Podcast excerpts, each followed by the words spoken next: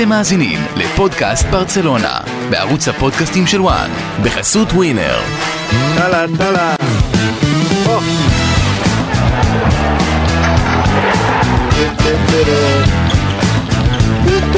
אוקיי, אוקיי, אוקיי. כן, כן, פודקאסט ברצלונה, פרק 67, אחרי שני ניצחונות שונים וחשובים, מהפך דרמטי מול סלטה ויגו בדרך ל-3-2 בליגה במונג'וויק.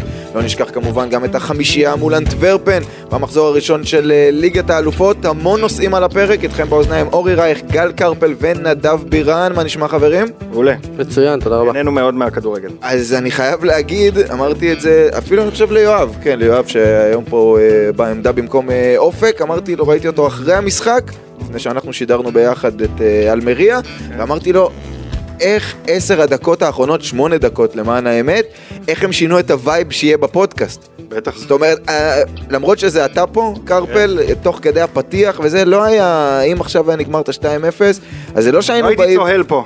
זהו, זה, זה העניין של כל ה vibe משתנה, ועדיין צריך להגיד, אה, לא לא היה משחק ענק אתמול של ברצלונה, אנחנו ניגע בזה כמובן אה, לא היה מעט. משחק מרתק אתמול של היה ברצלונה. משחק מרתק, היה משחק מרתק, אה, כותרת קלאסית שאני לא יודע איך לא ראיתי אותה בשום מקום, שמונה דקות בגן עדן, מתכתב עם השבע דקות בגן עדן. לא הלכו על זה וגם אני לא הלכתי על זה בכותרת שלי, אה, ברשותכם אני אקח את הכותרת הראשונה, אה, והיא ניצחון האיכות. מבחינתי, האיכות של השחקנים.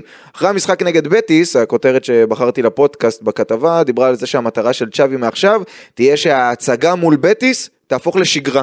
ומול אנטוורפן בליגת האלופות זה היה נראה ככה, אבל ברגע שהגיע שוב, כמו חטף אה, להבדיל, יריבה שמשחקת כדורגל פחות פתוח, יותר סוגרת מאחור, שלישיית בלמים, ומנסה לצאת קדימה על המהירות, סוגרת טוב גם. סוגרת טוב, ראינו את ברצלונה מתקשה. עכשיו קרפל עוד מעט ידבר על צ'אבי, אני החמאתי לצ'אבי כאן לא פעם ולא פעמיים, אני חושב שאתמול הוא אה, השפיע אה, בלא מעט החלטות לא טובות שלו לרעה על היכולת של ברסה, גם בהרכב שהוא בחר והרוטציות שהוא בחר לעשות, גם בחילופים וכולי, ולכן הפרגון שלי, כי בכל זאת היה פה ניצחון עם אה, מהפך דרמטי, הוא כמובן לשחקנים, אבל בעיקר למי שמעל צ'אבי, לפורטה, דקו, אלמן, כל מי שבנה את הסגל הזה, יש אישיוס בסגל, פציעות של שחקנים משמעותיים, בהחלט יכולות לערער את המצב, ואנחנו נדבר למשל על הפציעה של פרנקי, אבל איכות השחקנים בעיניי היא זו שהכריעה את המשחק, למרות צ'אבי, הפעולה האישית האדירה של אה, פליקס בגול של לבנדובסקי, לבנדובסקי בעצמו, בעיקר בשער הראשון, אבל גם בשער השני, קנסלו עם התנועות האדירות שלו לעומק בבישול ובשער, ובכלל,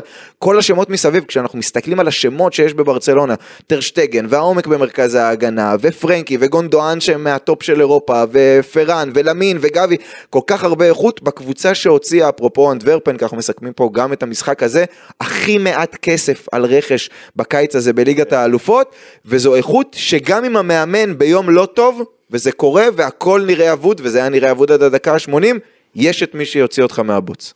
טוב, תראה, דבר ראשון, זה, זה הפוד הראשון שלי מאז שברצלונה השלימה את, ה, את הסגל עם הז'ואואים, ולאורך כל הקיץ דיברתי בהרבה ביקורת על בניית הסגל, למה אין אה, שחקן התקפה מצד שמאל, כל מיני דברים כאלה. אה, אני מוריד את הכובע. סגל אדיר, אה, הרבה יותר מזל משכל קצת עושה רושם עם ז'ואאו פליקס, כן? כאילו אם זה היה תלוי בצ'אבי נראה שלו סלסו היה שם, אבל זה לא משנה, זה קרה בסוף, אה, ואין לי מה להגיד, זה בול פגיעה מדהים, אני זוכר ביום שבו אמר, שאלת אותי, מה אתה אומר, ז'ואר במקום פאטי? אמרתי לך, מה, זאת שאלה? כאילו, זה, אתה ברצינות שואל את זה? כי ז'ואר פליקס שחקן מוכשר בטירוף, קצת נעשה לו עוול בגלל... הרכש האדיר שלו, המאוד יקר באתלטיקו, והוא שיחק עם צ'ולו, והוא היה בצ'לסי, שזה היה בית קברות להכל. אה, אז יש לז'ואר פליקס עוד מה להביא, וגם בבית, לפחות באתלטיקו ראינו ממנו את הדברים האלה. אה, עכשיו אני מתחבר למה שאתה אומר לגבי עניין האיכות, כי זה מתחבר לנקודה שלי. הכותרת שלי זה בלאגן מתוכנן, אבל אני לוקח את זה מהמקום של האיכות, כי... מה שצ'אבי עשה אתמול, אני, אני אתחיל בהרבה מאוד פרגון לצ'אבי על מה שקרה אתמול, כי דבר ראשון, הוא קיבל החלטה ללכת על האיכות, זאת אומרת נראה שהוא אמר, יש טקטיקה, הוא עשה טקטיקה, טקטיקה של בלאגן ושיגעון, אבל בגרעין של ההחלטה שלו עומד העניין שהוא אומר אני הולך עם השחקנים, עם האיכות, אני משחק עם השחקנים הכי טובים שלי, קנסלו במרכז, לא משנה מה התפקיד שלו, שהוא די נראה כאילו אומר לשחקנים שלו אני סומך עליכם, תעשו מה שבא לכם, אה, ושמח על האיכות שלהם שנצח את המשחק. המחמאה הכי גדולה לצ'אבי זה שהוא ירד למחצית בפיגור 1-0 ובמקום לחכות ולראות את הסצנה הידועה מראש הזאת שהוא לא מצליח להבקיע, הוא ראה את זה, אולי אפילו מוקדם מדי, אבל הוא ראה את זה כבר במחצית, והוא אמר אני עכשיו עושה בלאגן במגרש, ואי אפשר לעשות יותר בלאגן ממה שהוא עשה. עד כדי כך בלאגן שהשחקנים של ברסה לא היה להם מושג מה הוא עושה, כמות הטעויות עכשיו אני מתחיל לרדת עליו, כי זאת הייתה מחמאה, הוא יצר בלאגן והבלאגן ניצח בשלוש המשחק. אתה רוצה שאני אתן לך כותרת כן, לדבר הזה? זה כן. כותרת מעולם המוזיקה שאתה אוהב, ואתה נו. תיתן לו את המוזיקה. All the right friends at all the wrong places. זה נכון. מה שהיה אתמול. כל השחקנים הטובים היו שם על כר הדשא בשלב מסוים. נכון. חלקם נכנסו במהלך המחצית השנייה, אבל במקומות מוזרים, ואני גם... אה, יש פה, אז יש פה מידה של אמון, אבל אני אומר, אה, אני ארחיב על זה גם בהמשך, אבל רק בטיזר כזה, הסיטואציה שבה בעיקר קאנסלו, אה, אתה רואה דברים, היה מהלך אחד אחרי החילוף שהוא היה באגף ימין, מסר כדור למרכז השדה שהוא אמור להיות שם, אבל אין שם אף אחד כי זאת העמדה שלו. פארן ו- וג'ואר מדברים אחד עם השני, לא, לא יודעים מי משחק באגף שמאל, זה היה מאוד ברור שהם לא יודעים. בצד השני, אה, רפיניה ולמין ימל בהרבה מאוד דקות דרכו אחד לשני. נכון, על- למרות ש- שרפיניה נכנס ועשה מאוד טוב, וזה מחזיר נכון. לנקודה של רפיניה באמצע, שאני נגיע, עליה אחר נגיע. כך, אבל אני אומר, הבלגן הזה, מצד אחד ניצחנו את המשחק, אבל זה היה too much בלגן, זה לא שיטה, זה לא בלגן של אני מכניס עכשיו חלוץ במקום בלגן, כמו, כמו נגיד, אתה יודע, הרבה פעמים אני אשווה לריאל מדריד, אז ריאל מדריד בשנים האחרונות היה את הבלגן המתוכנן של אנצ'לוטי, זה לא זה, זה היה, אז אני קורא לזה בלגן מתוכנן, אבל האמת היא שהדבר היחידי שמתוכנן היה, זה שזה בלגן, אבל ברצלונה צריכה להשתפר בזה, למרות שזה הצליח אתמול. זה too much, זאת אומרת השחקנים פשוט אה, לא ידעו מה קורה איתם, אבל כבוד עצום לצ'אבי על האומץ, וזה אומץ, בתקופה כל כך טובה, שהדבר הכי קלאסי זה להמשיך ובסוף לתרץ שהיה היום פחות טוב, הוא אמר לא, אני משנה הכל כדי לנצח, והעובדות מדברות, הוא ניצח. קודם כל, צריך להגיד, כן. אני גם ארצה להחמיא לצ'אבי, דווקא ביקרתי עליו הרבה, אבל אני אגיד שאהבתי את זה שבאמת, כמו שקרפל ציין, הוא הגיב מאוד מהר, הוא לא נתן, זה היה ברור לאן המשחק הולך, ואז פתאום במחצית, הוא כבר שינה, הוציא את אלונסו, שזה היה ברור שהוא לא יכול להתמודד עם אה, ג'ונתן במבה. אבל אה, צריך להזכיר גם שהוא הלך עם מרקוס אלון. נכון. אני- אני- ושעד דקה 13 כתבתי לעצמי לבנדובסקי נגע פעם אחת בכדור. וגם אחרי שהוא עשה את החילופים, ההצבה על המגרש הייתה מאוד מוזרה, הוא היה יכול לשחק עם, למשל כשהוא הכניס את, אה, כשהוא שם את קונדה. בלם אה, שמאלי בדקות הראשונות של המחצית השנייה, הוא היה יכול לשחק עם קונדה מגן ימני ולשים את. קנסלו נניח בצד שמאל. הוא כנראה כל כך חשש, זה ההסבר היחיד שיש לי, הוא כל כך חשש בגלל שפרנקי אה, נפצע. Mm. הוא ויתר גם על אוריול רומאו, הוא לא רצה להשאיר שם את גבי לבד, ואז הוא הכניס את קנסלו לאמצע, ואז לא היה לא לו מגן. ימני. אז כל הדבר הזה, למה שלושה- הוא שיחק עם- עם שלושה בלמים פתאום? זהו, תראה, שיטת שלושה בלמים בעיקרון מחייבת ששני שחקני הכנף שלך יהיו מאוד מודעים לתפקידים ההגנתיים שלהם. עכשיו, לא רק שלא נראה שלמיל ימל ומי שהיה מצד שמאל, שאני עד עכשיו לא יודע מי זה היה, אולי פארן, לא היו מודעים לתפקיד ההגנתי שלהם, הם גם לא היו מודעים לתפקיד שלהם בכלל. וקנסלו גם לא היה מודע לתפקיד שלו. זה היה באמת אסון מבחינה, זה היה הכי מבולגן שאפשר. זה לא שהוא אמר, חבר'ה, משנים שיטה, כל אחד עכשיו יודע, כמו שהבנו באימונים, למין, אתה סוגר מימין, אה, פארן אתה סוגר משמאל, לא. פשוט בלגן, לכן אני אומר, אני לא חושב שהוא פחד, זה העניין, הוא פשוט ראה ככה את המשחק, הוא אמר, יש לי שליטת שלושה בלמים, אני אה, תופס ממנה, לי מההתחלה ועד היום וגם עכשיו זה נראה לי מוזר השלושה בלמים הזה, מה אתה צריך את זה, אה, זה לא מתאים לליגה הוא הזאת. נטש את זה מהרגע שקנסלו נכון. הגיע. אז כן, אז, אז כן, הוא גם, הוא באופן כללי לא באמת הלך על זה אף פעם, אה, אבל אנחנו זוכרים עוד מהקלטות שלו שהוא הימר כאן במזרח התיכון בקטר, אז הוא דיבר על כמה הוא מאמין בשלושה בלמים, וחשבנו שהוא יביא את זה לברסה, אה, אבל זה לא היה שלושה בלמים, זה, זה היה, היו שלושה בלמים, אבל כל יתר השיטה זה היה פשוט בלאגן אחד גדול. אה, נכון, אני אבל דווקא אהבתי, שוב, את זה שהוא כן מנסה וכן מאמין, וזה היה נראה באמת שכל הסגל בא ומאמין בזה שזה אפשרי. אני אגיד על בניית הסגל שאני רואה שיש, אה, שאומנם עזבו כל אלה עם הרעל בתוכם, ובאמת אתה רואה חדר הלבשה חיובי וטוב ובריא, שגם בגול, כל גול של ברסה אתה רואה את כל הספסל קופץ וחוגג ביחד. פרן שהיה במשחק פחות טוב ולא לא הצליח לכבוש, הוא היה הראשון שקפץ נראה לי מתוך הספסל לחגוג את כל הגולים. אה, ואתה רואה שבאמת כל אחד מחמיא לכל אחד, ואני אוהב את מה שנבנה פה. כן, האווירה היא מצוינת. בואו נדבר עוד קצת על uh, צ'אבי, כי גם זה היה המשחק ה-70 שלו בליגה, הגיע לניצחון 50, uh, ראיתי שלפפ זה לקח 67 משחקים. למשל, ארנסטו ולוורדה 69, צ'אבי מגיע ל-70, ובמהלך השבוע הוא גם באופן רשמי, דיברנו על זה פה בשבוע שעבר בפודקאסט הקודם, אבל אתם לא הייתם, אז אני ארצה לשמוע ככה בקטנה את הדעה שלכם לפני שנמשיך את אה, סיכום המשחק. אה, מאריך חוזה באופן רשמי לעוד עונה עד 2025, עם אופציה לעונה נוספת, אם במהלך השנתיים האלה הוא זוכה בליגה, בעוד אליפות, או בליגת האלופות, אוטומטית זה מתחדש עד 2026. קרפל, אתה אוהב את ההחלטה להביע את האמון הזה בצ'אבי? זאת אומרת, בוודאי. זכה בהערכה הזו? בוודאי שאני אוהב את ההחלטה, היא כמובן לא אומרת שום דבר לגבי האם הוא יישאר או לא יישאר, זה אקט סמלי. כדי, תמיד הם ככה הם מאמנים, זה אקט סמלי כדי uh, להראות שהם סומכים עליו, ובאמת בתקופה האחרונה, מאז הז'וארים, uh, ברצלונה מספקת את ההופעות שרצו ממנה, ובאמת שווי מקבל הרבה קרדיט בתקופה. אני חושב שעדיין יש הרבה דברים בעייתיים בדרך שבה הוא מנהל את הסגל ואת הקבוצה, אה, ובכל זאת, ודאי שמגיע לו האקט הסמלי הזה, כמובן אם הדברים יתחילו להידרדר זה לא יהיה שווה נכון, כלום. אבל הוא כן יותר מסמלי בזה שבמקום 4 מיליון ברוטו בחוזה המקורי הוא עולה ל-8 מיליון, הכפילו לו את השכר, שזה יפה, אז מנהל חשבון הבנק שלו חושב שזה אולי אה, פחות לא, סמלי, לא, או. סמלי עם הסמל של היורו, איך שתרצה. כן, גם יכול להיות שעוד בעתיד נשמע על זה, כי ברצלונה על כל אה, שקל אנחנו שומעים אה, סיפורים, אז יכול להיות בסוף שגם זה יקצץ. יגיע. כן. בסוף כן, יבקשו ממנו, שומע, חוזה, בוא נפרוס את זה, נאריך חוזה עד 2030.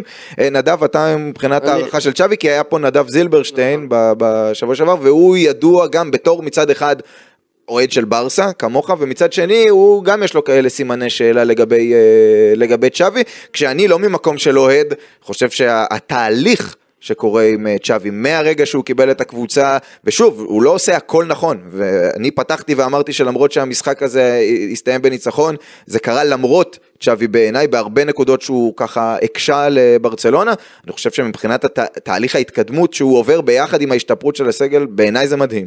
אני, אני בעד אה, הארכת החוזה הזה, אני כאילו כן אוהד וכן יש לי ביקורות כלפי צ'אבי, אבל אני חושב שהוא האיש המתאים. אה, קודם כל גם הפרויקט הזה זה פרויקט שהוא בנה ביחד עם ההנהלה, אבל הוא בנה, זה פרויקט של צ'אבי. אה, וגם אתה אומר, הוא משתפר אה, מרגע לרגע, מבין יותר, והוא, שוב, זה, צריך להזכיר שהוא לפני זה לא אימן באירופה ולוקח זמן, והוא צובר את הניסיון והוא משתפר, אז אני בעד. אתה יודע אורי באווירת אה, מלחמת יום כיפור אני לא רוצה לבאס אבל אנחנו רואים הרבה דוקואים ודברים כאלה על מלחמת יום כיפור אה, 50 שנה. ולמה אני מזכיר את זה? כי הרבה פעמים בדוקואים אתה רואה כמה אה, הגבול דק בין אה, אה, יוהרה לגאונות או תעוזה ואומץ. אה, ואני חושב שצ'אבי, אה, אלפי הבדלות, אנחנו עוסקים בו בכדורגל והכל בסדר, אבל זה קצת כזה. זאת אומרת, אם הם היו מפסידים 2-3-0, היינו מדברים כל כך אחרת. כי היינו אומרים, צ'אבי, במקום להמשיך לסמוך על הדברים, הרסת את הכל, לקחת את השלושה בלמים שתרצה כל כך הרבה, יישמת את זה הכי לא נכון שיש, ברגע הלא נכון, שידרת לחץ, חילופים מוזרים, כל מיני דברים כאלה, בטח מיקומים מוזרים. אה, אבל בסופו של דבר הוא יצא מאוד אמיץ, ואין, מבחן התוצאה כמו במלחמה, מבחן התוצאה מדבר, אז מבחן התוצאה קובע האם זה היה אומץ או יוהרה, ומבחן התוצאה קובע שזה היה אומץ, אבל נזכור, זו לא שיטה, זאת אומרת זה לא יכול להמשיך לעבוד ככה, אה, הבלגן של ברצלונה צריך להתחיל להיות קצת יותר מתוכנן ממה שראינו במשחק. טוב, נדב, הכותרת שלך? הכותרת שלי היא שהז'אוס בעצם השתלטו על ברצלונה. אה, שמונה מתוך של- 13 השערים האחרונים של ברצלונה מבקיעה בעצם אה, מעורבים בהם או ז'או פליקס או ז'או קאנסלו. שני שחקנים שפשוט הגיעו ביום האחרון והשפיעו על הקבוצה ברמה שאתה לא יכול לדמיין את הקבוצה בלי שניהם. כן. אה, וזה לגמרי מטורף, קאנסלו ניצח אתמול את המשחק, ולמרות שהוא היה מאוד חלש אה, במשחק עצמו, צ'אבי אני אחמיא עוד פעם, ראה, ש- הוא יודע שז'או קאנסלו זה שחקן שגם ביום לא טוב שלו יכול להכריע משחקים, והוא שחקן מאוד מאוד איכותי, השאיר אותו על המגרש, גם אה, שם אותו בתפקיד אחר, הוא שיחק הפעם כקשר, ובאמת הראה את מגוון היכולות שלו, גם בתור מגן, גם בתור קשר, גם בתור עשר, הוא עשה כל כך הרבה תפקידים במשחק הזה. אה, ואני מאוד אוהב אותו ומאוד שמח שהוא הגיע. פליקס, שאני ביקרתי אותו ופחות רציתי שיגיע, התחבר מעולה לקבוצה, מראה ביטחון, ומה שאפילו יותר מזה שהוא מעורב בגולים וטוב בהתקפה, המחויבות שלו בהגנה ואיך שהוא בא ונלחם על כל כדור, קנה אותי, אני מאוד אה, רוצה בהצלחתו גם. כן, אגב, אני לא כל כך מקבל את התיאוריה הזאת שאומרת, תראה ג'ואה פתאום נלחם. אני לא מסכים שהוא כזה היה לא נלחם. אני חושב שהוא היה מדוכא באתלטיקו, אבל הנרטיב הזה של הנה הוא פגש את שווי ועכשיו אכפת לו, לא, אני לא- לא אני לא- חושב שזה נכון. אני לא חושב שהוא שזה. מקצוען ותמיד היה. אני חושב שזה גם נובע מזה שהוא היה אצל אה, סימאונה, ככה גם גריזמן היה בברצלונה. הרבה בעיות, תשמע, הוא הגיע למצב אצל סימאונה שהוא עולה מהספסל, שם צמד של גולים לחיבור, ושבוע אחר כך שוב על הספסל, זה כאילו, הוא, הוא לא היה יכול לנצח עם צ'ולו, באמת, צ'ולו לא, לא רצה לתת לו להתפתח. אבל להיות כמו שהוא, לא, אתה יודע, זאת אומרת, לא נתן לו את הכלים להתפתח. זה גם עניין של רצון שלו, אני בטוח שלא סתם הוא לא, הוא לא כל כך הצליח באתלטיקו ובצ'לסי, ועכשיו הוא הגיע למקום שהוא באמת רוצה לשחק בו וטוב לו, אז שבן אדם טוב לו יהיה הרבה יותר טוב מאשר שמדכאים אותו והוא לא ירצה בכלל. אגב, לשחק. תשמע, אין לו תחרות כל כך, וזה גם מאוד בריא בשבילו. הוצאת לי את המילים מהפה, גם לגבי קאנסלו וגם לגבי ז'ואר פליקס, אתה רואה שהם שמחים להיות בקבוצה הזו, קאנסלו דיבר על זה. לשניהם אין תחרות כל כך בהרכב, זאת אומרת, מה שמיוחד ששניהם הגיעו, בניגוד ל... אתה יודע כמה קשרים יש על אותה עמדה שמתחרים, ודווקא קנסלו ופליקס האחרונים להגיע, הם שחקנים שהם ממוסמרים להרכב באופן ברור, אתה יודע, פליקס עוד יש, יש אופציות לשנות שיטה, אבל אם אתה רוצה לשחק ככה עם קיצוני שמאלי, פליקס זה הפתרון שלך, ובטח מגן ימני, אה, אה, אין... אי אפשר להגיד שקונדה וז'ואאו אה, קנסלו מתחרים על אותה עמדה למרות ששניהם מת- כאילו מתחרים על אותה עמדה אבל סגנון כל כך שונה. אני אגיד שני דברים לגבי הז'ואאוס, האחד לגבי קאנסלו, מה שמאוד הרשים אותי אתמול זו התנועה שלו בלי כדור.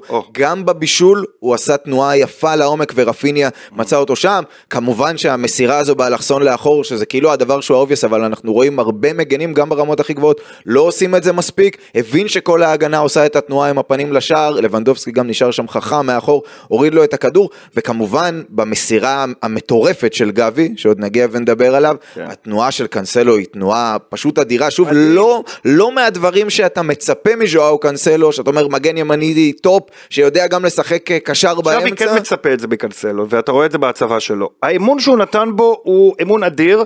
תראה, אתמול אמרתי לך בקנסלו, אמרתי אני רוצה לדבר על אה, דני קרבחל בהקשר של אה, קנסלו, כי הגיע הזמן שלברצלונה תהיה תשובה לדבר האדיר הזה, שדני קרבחל עושה, אגב בעבר סרחיו רמוס היה עושה. שחקן אחד שמשבש את המשחק של היריבה באופן מוחלט, וקנסלו מה שהוא עשה אתמול הוא צריך לעשות הרבה יותר, כשהקבוצה צריכה בלאגן, בלי לשנות שיטה, בלי להוציא את כולם מהעמדות, אלא פשוט להבין מי מחפה עליו, וזה מה שצריך לקרות, קנסלו all over the place, באמצע, פורץ פנימה, באמת כמו שדני קרבחל עושה, שהוא בשיאו, אה, וברצלונה מקבלים מימד אדיר אה, עם התנועה הזו. אגב, קצת כמו קרבחל, אפילו יותר, קנסלו אתמול עשה טעויות גדולות בהגנה, בעיקר שתי טעויות, אחד זה שהוא נתן הוא כדור בעצמו לאספן. אמר בסוף, היה לי משחק הגנתי רע.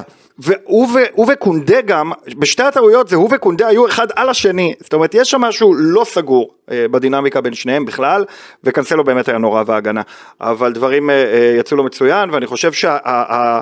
זה, זה השיבוש המתוכנן שצריך להיות בברצלונה. זאת אומרת, אנחנו תקועים, קנסלו נכנס כמו קרבחל, חץ ישר למרכז הרחבה, או כמו סרחיו רמוס בעבר, חץ ישר למרכז הרחבה, ופשוט אף אחד לא יודע מה לעשות עם הדבר הזה, ומאוד אהבתי את התקשורת בין קנסלו לבין החברים שלו, הוא שחקן חדש, אבל התקשורת הייתה מאוד מאוד טובה, ושוב, האמון בשחקנים, אני מסתכל על המשחק ולא ראיתי הרבה משחקים, שקבוצה כל כך זזה בצורה מופרעת. היו מהלכים שלמרות שגם פארן וגם פליקס על המגרש, וגם בלדה על המגרש, מי שבאגף שמאל מכדרר זה לבנדובסקי בכלל. זאת אומרת, השחקנים פשוט זזו בלי הפסקה. אה, זה היה משחק מכונן אני חושב ברמת האמון שצ'אבי נותן בשחקנים. הוא בא ואמר להם תאלתרו, אני סומך עליכם. והם הצליחו לעשות את זה ומבחינה מנטלית זה יכול להיות משחק מאוד קריטי לברצלונה, שלא יתבלבלו רק לחשוב שזאת השיטה לנצח משחקים, כי צריך קצת משמעת גם. אני אוסיף עוד משהו לגבי ז'ואר פליקס, כי דיברנו הרבה על אה, קאנסלו, צמד ובישול בליגת האלופות. אתמול המהלך הגאוני שלו, הצ'יפ הזה שהוא משאיר שם ללבנדובסקי, הגיע משום מקום, 80 דקות ברצלונה, למרות הבלאגן ולמרות שצ'אבי האמין בשחקנים בחצי השני, כדור. לא הייתה קרובה, לא הייתה קרובה, ואתה לפעמים צריך את הניצוץ הזה של הגאונות כדי בכלל להחזיר אותך לתמונה, וזה מה שהוא עשה, הוא משפיע מאוד גם על לבנדובסקי. מצד אחד, תכף כן. נדבר גם על לבנדובסקי, כמה הוא היה צריך, והזכרתי את זה גם בפודקאסט הקודם, שפליקס אמר, באתי כדי להיות קרוב ללבנדובסקי, לא יכול להיות שהחלוץ יהיה כל כך לבד. הוא לא משחק כנף קלאסי. לא, ממש לא, ממש משחק לא. כנף כדי, לא, הוא ככל שהוא קרוב לכנף, כך הוא פחות טוב. לא, זהו, שדווקא הרבה פעמים הוא הלך לכנף ואהבתי את זה כדי לרווח את המשחק. הוא יודע ללכת לכנף, זה לא שהוא משחק אמצע. הוא יודע ללכת לכנף, הוא גם מרווח את המשחק, אבל הרבה פעמים באמת הוא מגיע מהאמצע, ובלדה יכול להגיע משמאל, שכמובן אתמול לא ממש ראינו את זה, אלא עם אלונסו, אבל זה גם, זה טוב, זה ממש ממש אה, טוב, וכשהוא, בוא נגיד, כשהוא תקוע באגף שמאל, ופארן, או מי שמשחק באגף ימין תקוע באגף ימין, יש קצת בעיה לברצלונה בהרכב הזה, בלי פדרי, שאין מי שייכנס לאמצע. אבל ברגע שהוא נכנס מהאמצע, והמגנים עולים למעלה, קנסלו ובלדה, זה באמת מאפשר הרבה יותר, וזה גם מתקשר לעוד נקודה שבעיניי היא אה, מאוד מאוד חשובה, כי אה, אפשר לראות בטיקטוק שלי באזור יולי, אני נותן רנט על רפיניה. אני אומר, למה לא ניסית אף פעם את רפיניה באמצע? למה אתה לא מנסה את רפיניה באמצע? ואתמול פעם ראשונה, באיזה אילוץ, אני לא יודע מה עבר, שוב, צ'אבי אתמול התחרפן. הוא עשה הכל כאילו אחרת ממה שהוא יודע, ממה שבדרך כלל הוא עושה, והוא הכניס את רפיניה באמצע. ורפיניה, שני השערים, הראשון והשני, התחילו מהלכים אה, של אה, רפיניה, מסר לקנסלו בשני, מסר לפליקס בראשון, היה מצוין באמצע, ומה שמדהים ברפיניה באמצע, בימין קשה לו, הוא מזיע, הוא כל הזמן באחד על אחד, מנסה את אותו תרגיל, ואת אותו תרגיל, שחקן תקוע, והתרגיל הזה הוא טוב שלו לקחת שמאלה וזה, אבל שהוא באמצע, הוא מגוון. הוא לא רק מגוון, קל לו.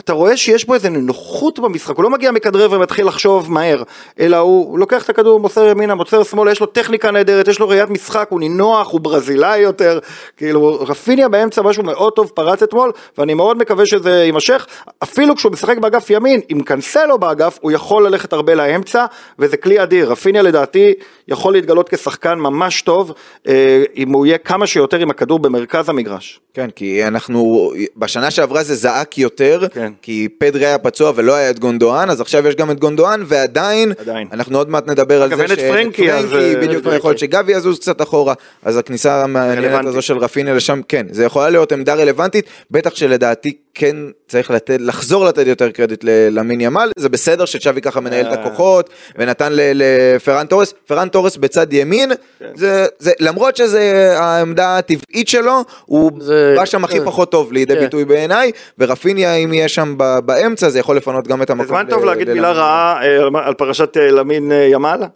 אה, אתה רוצה? יש לנו עוד דברים טובים להגיד. תשמור, תשמור. לחלק של ה- של הדברים הפחות טובים, אוקיי, למרות אוקיי. שהצלחנו ככה לא, לא, בסדר, אה, לשלב אותם. אה, דבר נוסף שרציתי להגיד, להזכיר את המשחק של ברסה נגד אדוורפן בליגת כן, כן, אלפות. אנחנו פה מסכמים את שניהם, על אף שהמשחק אתמול הוא זה שכמובן משאיר את החותם מבחינת התחושה יותר. באמת אני אדבר בקצרה כי דיברנו על ברסה במשחק האחרון בליגה. אה, בליגת אלפות אני רוצה רק לציין שוב פעם 5-0 נגד אנטוורפן, אה, לא משחק יותר מדי קשה אבל, איציק זוהר שיחק?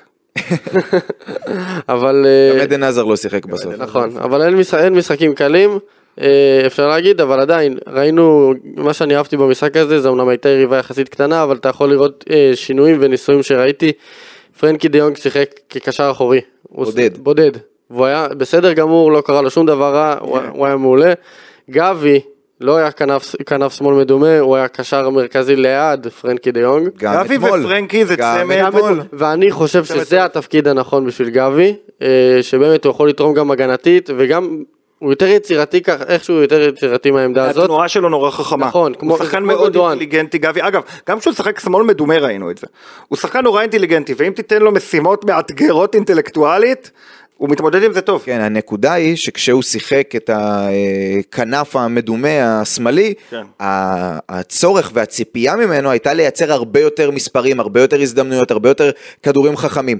זה מתחבר לכותרת של נדב מקודם לגבי ז'ואאו פליקס. ז'ואאו פליקס לא רק עוזר ללבנדובסקי, הוא מסיט, קדוש, קדוש דיבר איתי על זה אתמול, אמר לי תגיד שאמרתי את זה. אוקיי. שזו ההשפעה הכי מרכזית של ז'ואאו פליקס, כן. שהוא תופס את העמדה שגבי היה עושה עד עכשיו, ומזיז את גבי לעמדה שבה הוא צריך לשחק באמצע, גם אם זה קצת יותר אחורי, גם אם זה קצת יותר קדמי, שם את גבי, ואנחנו ראינו את גבי כובש בליגת. האלופות, ראינו אותו מבשל אתמול, גם. בנבחרת ספרד, וגם ראינו אותו עם המסירה הגאונית אז כזה- לקנסלו. חזרה לקדוש, שזה לא אה, אה, פליקס שמחזיר אותו לעמדה, זה צ'אבי שמחזיר אותו לעמדה, כי מי ש... אבל כי יש את פליקס נכון, שם. אבל צ'אבי כל הזמן שהוא לא התעקש להביא שחקן כנף שמאל, ושהוא אמר זה טוב לי, ושהוא אפילו כל הקיץ לא היה לחוץ על העמדה הזו, כי הוא בסדר עם המדומה זה הזה. זאת אומרת, הוא זה שתקע את גבי במצב הזה, שהוא צריך לשחק אה. שמאל מדומה, ואני אומר, פליקס משחרר אותו, זה נכון, אבל אז אני חוזר לכותרת שלי. גבי אלה- סיבך אותו מראש. לאפורטה צ'אבי. ודקו, כן. אוקיי? אה, ומנדש, ה- הסוכן של אה, ז'ואאו פליקס וז'ואאו פליקס עצמו עם הרעיון אצל פבריציו רומנו, כן. כולם ביחד עשו יד אחת כדי לכפות את ז'ואאו פליקס על צ'אבי, כן. וזה... אין ספק, קנסלו המשמעות שלו היא אדירה, אבל ההתאמה של ז'ואאו פליקס לעמדה הספציפית הזו של הכנף המזויף והחיבור ללבנדובסקי וההסטה של גבי למרכז השדה, כולם ביחד כפו על צ'אבי, אמרתי את זה בשבוע כן. שעבר, ז'ואאו פליקס זה לא מה שצ'אבי רצה, אבל זה מה שהוא היה צריך. תשמע, ז'ואאו פליקס הוא לא שחקן מושלם. לא, לא, מעצ- לא. הוא עדיין שחקן מעצבן קצת, והוא ימשיך לעצבן את אוהדי ברצלונה הרבה. לפעמים הצגות, ולפעמים אה, כדרור יותר מדי, ולפעמים אה, מבט שנראה קצת אדיש. זה יקרה הדברים האלה. אבל... ז'ואר פליקס מביא לברצלונה את מה שהכי היה חסר לה, בטח במשחקים כמו אנטוורפן, דווקא במשחקים האלה, שמחת חיים. יש משהו בז'ואר פליקס, דווקא בגלל שהוא שחקן כזה אירדי כזה, שחקן כזה שאתה אומר, אני לא יודע אם הוא יהיה שמח או עצוב היום, אני לא יודע אם הוא יהיה נוכח או לא. יש משהו בצ'אבי שמכניס איזה מתח בריא לקבוצה, ודווקא במשחקים האלה, פשוט שמח, הרבה יותר שמח כשהוא על המגרש, יש הרבה יותר גיוון התקפי שהוא על המגרש, הרבה יותר אופציות, הרבה יותר חילופי מקום אפשריים, והוא מוסיף כל כך הרבה לברצלונה, יותר מכל רכש אחר. וזה בעצם מה שנראה לי הוסיפו הז'אוס בעצם הכי הרבה, זה באמת הגיוון, גם קאנסלו וגם פליקס, כל כך הרבה עמדות שהם יכולים לשחק, וזה, וזאת ברסה לדעתי האמיתית כיום, כאילו גם גנדואן יכול לשחק בכל עמדות הקישור, פרנקי יכול לשחק גם כביכול שש אולי, וגם כליד שש, אה, וגבי שיכול להיות כנף שמאל מדומה כביכול, וקשר מרכזי, כל כך הרבה שחקנים שיכולים לשחק בכל כך הרבה עמדות. עכשיו גם כל השחקנים בסגל באמת בכושר מעולה, יש תחרות כל כך טובה, שעוד לא ראינו אפילו את פרמין נגיד, ויש, טוב, פרמין יהיה לו קשה לקבל דקות. יהיה לו קשה, אבל באמת, שעכשיו הוא בקבוצה של פרנקי ושל פדרי. יש את, אה, יש את רפיניה שהוא, אתה לא יכול להגיד עליו שום, מיל, שום מילה רעה, וגם על- ולמין ימל כמובן שאנחנו מתים לראות אותו, ופרן תורס שבכושר פסיכי, ולבנדובסקי שמתחיל לחזור לכושר באמת באמת טוב, כשיש לידו הרבה תנועה והרבה שחקנים בהתקפה הוא באמת פורח. אה, וזהו, אני באמת חושב שזאת ברסה האמיתית של היום. אז בואו נדבר רגע על, אה, על גבי, אה, לאור הפציעה של, אה, של פרנקי, זה קצת, אתה יודע, אנחנו מסכמים את המשחק, אבל עם קצת, עם עין כבר אה, קדימה. אה, פרנקי, יש לו מה שנקרא בהגעה המקצועית נקע גבוה, זה אומר שמעורבות שם, אה, בקרסול כמובן, מעורבות שם גם הרצועות ש, שעוטפות את זה, כנראה מדובר במתיחה של הרצועות, לכן מדברים על חמישה עד שבעה שבועות בחוץ, בספק גדול לקלאסיקו, שיש בעוד אה, חודש, וכמו שאמרנו, אתמול, ולא רק אתמול, גם באחד המשחקים הקודמים, ראינו את גבי יורד לשחק קצת יותר מאחור. האם גבי הוא זה שצריך להיכנס? גם עכשיו לפני שנכנסנו היה אה, דיווח בספרד שכל הסימנים מראים על זה שגבי הוא זה שייכנס לעמדה של אה, פרנקי דה יונג. כנראה לצידו של רומאו, אני לא יודע אם בכל המשחקים, ואולי זה גם קצת מפתיע, כי האינסטינקט הטבעי היה שגונדואן הוא זה שירד לשחק ליד אה, רומאו, ולאו דווקא גבי, אבל אולי צריך את... את אה, גונדואן קצת יותר קדימה בשביל היצירתיות ליד הרחבה, וגבי יכול להביא את, ה, את העוצמות שלו אתה, אתה כמה שהוא מתאר את זה קטן. בצורה מאוד חיובית, אתה צריך את גונדואן מקדימה. אם גונדואן לא ישחק בעמדה של פרנקי, זה בגלל שלא סומכים עליו לשחק בעמדה של פרנקי. כי זאת העמדה החשובה יותר כרגע, יש הרבה שחקנים אבל שיכולים סומכים לשחק. יותר על גבי לשחק שם? אה, לי נראה כרגע שכן, אבל לא בטוח שזאת ההחלטה הנכונה. אה, תראה, אנחנו לא, את גונדואן לא ראינו מספיק כדי לדעת עד הסוף כמה הוא יכול למלא את התפקיד של פרנקי, אבל הוא אמור לעשות את זה. זאת אומרת, לדעתי זה אמור להיות הפתרון, זה הפתרון האיכותי. אה, גבי הוא לא, הוא לא פרנקי.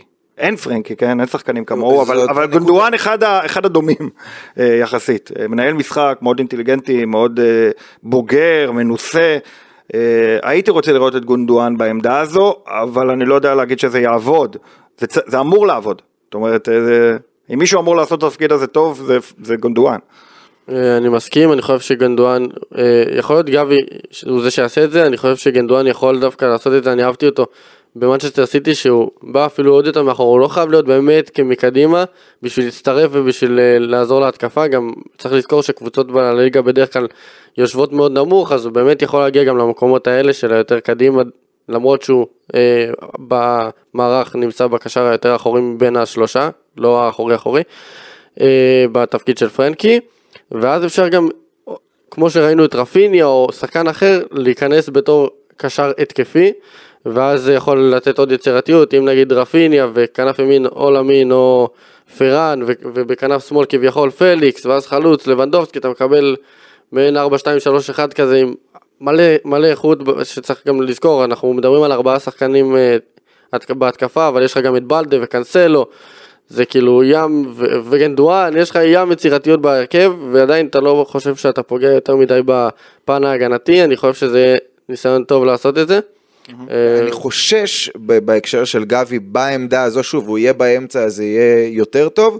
אני חושש לגבי זה, א', לגבי ההשתחררות שלו מלחץ, אני חושב שגונדואן יכול לעשות את זה יותר טוב. ודבר שני, אה, גבי הוא אה, שחקן מצהיב.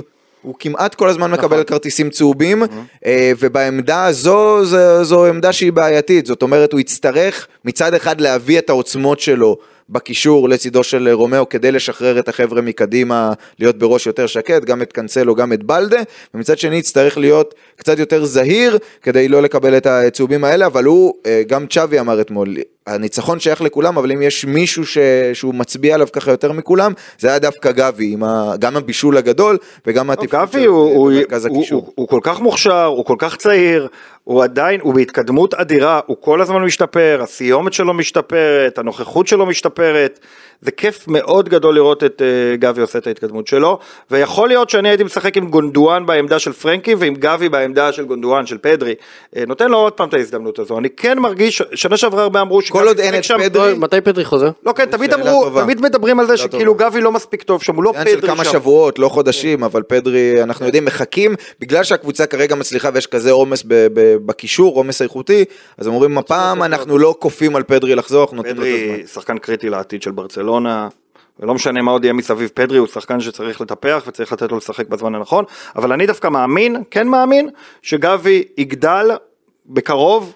ימשיך לגדול ולהשתפר ולהיות בעמדה הזו של אה, אה, פדרי, הוא לא טוב כמו פדרי, אולי הוא לא יהיה טוב כמו פדרי, אבל אני מאמין בו מאוד, כי יש בו סימנים של אה, לא רק של ילד מוכשר, אלא של שחקן שלומד כל הזמן את המשחק. טוב, הזכיר פה נדב ככה על הדרך מקודם, לדעתי צריך לתת את הזרקור גם ללבנדובסקי. שאלתי פה אחרי מחזור או שניים, העליתי את הדיון, האם צריך לדאוג לגבי היכולת שהייתה של לבנדובסקי, ראינו אותו לא, לא מוצא את עצמו, לא מגיע ליותר מדי מצבים, וגם כשהוא מגיע לא מספיק חד, כדורים ברחו לו, אז לפחות בינתיים התשובה היא שלא היה צריך לדאוג, אלא שלבנדובסקי פשוט היה צריך סיוע. שלושה משחקים אחרונים, ארבעה שערים ושלושה בישולים, הוא לא נח. הוא הוחלף נגד אוססונה דקה 91, אבל כשאתה מסתכל באתרי הסטטיסטיקה, בכל המשחקים העונה, כולל בנבחרת פולין, הוא משחק את כל, אה, את כל 90 הדקות. הגול הראשון שלו אתמול, נכון שהמסירה של ז'או פליקס הייתה גאונית, אבל בגיל 35 אתה רואה את האתלטיות, איך הוא מגיע אל הכדור, איך הוא מצליח להקפיץ את זה מעל השוער, בזווית לא פשוטה, כמובן שהשער השני אמרנו עם המיקום החכם שלו,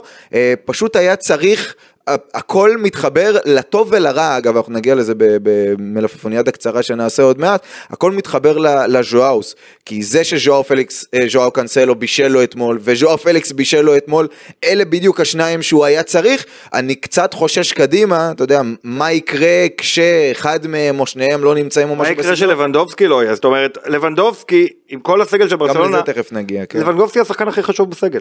זאת אומרת, עם כל השחקנים האחרים, לכולם יש תחליף. לבנדובסקי אין... מה עם חבר שלך פרן? הוא יכול לשחק שם. לא, לא, לא, זה לא, לא, זה לא כמו לבנדובסקי. לא, זה לא אותו דבר, זה לא אותו דבר, זה לא אותו שחקן לא אותו בכלל. סגנון, אין נכון. חלוץ מחליף בסגל ללבנדובסקי, זה דבר מדהים. ברצלונה תחיה ותמות עם החלוץ הפולני שלה. אה, זאת ההחלטה שהיא קיבלה. שזה לא יקרה בחושך. זה לא נורא, כן. זה לא, אני אומר, זה לא נורא לחיות ולמות עם החלוץ הכי טוב באירופה בעשורים האחרונים פחות או יותר, אתה יודע, בערך. הגיע ל-100 שערים בליגת האלופות. כן, אז, נכון, אז זה בסדר, אה, הוא לא בשיאו, אבל הוא לא רחוק משיאו, והבעיה הכי גדולה של ברצלונה תהיה, אם הוא ייפצע, או לא יהיה טוב, אחד משניהם, אין פתרון לברצלונה. אה, אנחנו נראה המון בעיות פתאום בסגל שלה. אם זה יקרה. כבר חיברת אותי למשהו הלאה, אבל נגיע לויטו רוקה. וה- לא המון בעיות, אנחנו נראה בעיה אחת, שלא. אבל שכל הניסיונות לכפר עליה לא לא הצליחו. אפרופו אה, אישוס, אה, נדב, משחק ההגנה, אה, ברצלונה אתמול בסוף סופגת אה, שני שערים והייתה יכולה גם לספוג יותר. כרגע, אם מחשבים, אתה יודע, 38 מחזורים, היא עם קצב ספיגות של 38 ספיגות, כשכל עונה שעברה היו לה 20 ספיגות. ראינו גם את ההגנה ככה שייקית נגד ויה ריאל וספגו שלושה שערים. איפה אתה שם ככה את, ה, את האצבע על הנקודה? מה, מה נשתנה, מה שנקרא? אה, אומנם זה גם קרה בשנה שעברה, אבל אה, אפשר לראות גם שהראוכו היה חסר, עכשיו הוא חזר אז אני קצת יותר רגוע, אבל עדיין זה בעייתי. אה, אני, זה די מובן, המגנים אה, יותר, הם שחקנים יותר התקפיים, ולא משחקים שלושה בהגנה עם שלושה בלמים יציבים מאוד.